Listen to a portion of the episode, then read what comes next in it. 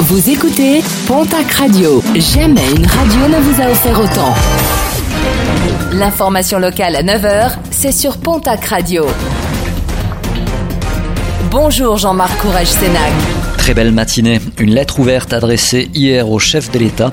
Cap Ours a interpellé Emmanuel Macron suite au tag retrouvé la semaine dernière sur les murs des locaux de l'association de protection des animaux paloise, Animal Cross.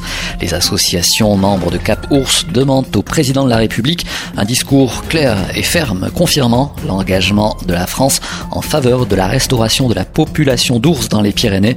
Elle demande également plus de fermeté en mettant fin, je cite, à l'impunité de l'opposition violente des anti-ours. quarante-trois, cinquante-deux et sept, ce n'est pas un loto, mais les chiffres liés au contrôle toujours actif des forces de l'ordre dans les Hautes-Pyrénées pour vérifier si les mesures de couvre-feu sont bel et bien respectées. Lundi soir, à Lourdes, pas moins de quarante-trois véhicules et cinquante-deux personnes ont été contrôlés. sept verbalisations pour non-respect du couvre-feu ont été dressées. Nos confrères de la Nouvelle République des Pyrénées s'intéressent ce mercredi aux voisins de la maison d'arrêt de Tarbes, des voisins qui en ont ras-le-bol. Depuis quatre ans, des passeurs ne cessent de s'introduire dans leur domicile pour envoyer des provisions en direction des détenus.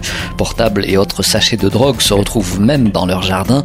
Afin d'éviter de nouvelles intrusions, les propriétaires ont dû renforcer la sécurité de leur domicile. Un mot de sport et de basket avec une nouvelle journée de Ligue Féminine. Ce soir, le T G B affronte l'équipe de Charnay. Basketland reçoit de son côté l'équipe de Villeneuve d'Ascq. Coup d'envoi de ces deux rencontres à vingt heures.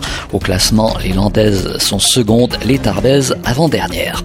Après Pau, Bayonne, Laurent Dutch a publié hier soir une nouvelle vidéo de sa série à toute Berzingue où il résume en cinq six minutes chrono l'histoire d'une ville. Une vidéo disponible sur YouTube et cette fois-ci consacrée à la ville de Bayonne. Publiée il y a trois mois, la vidéo consacrée à Pau a déjà été visionnée pas moins de cent quatre mille fois et elle se classe en troisième position des vidéos les plus vues de cette chaîne.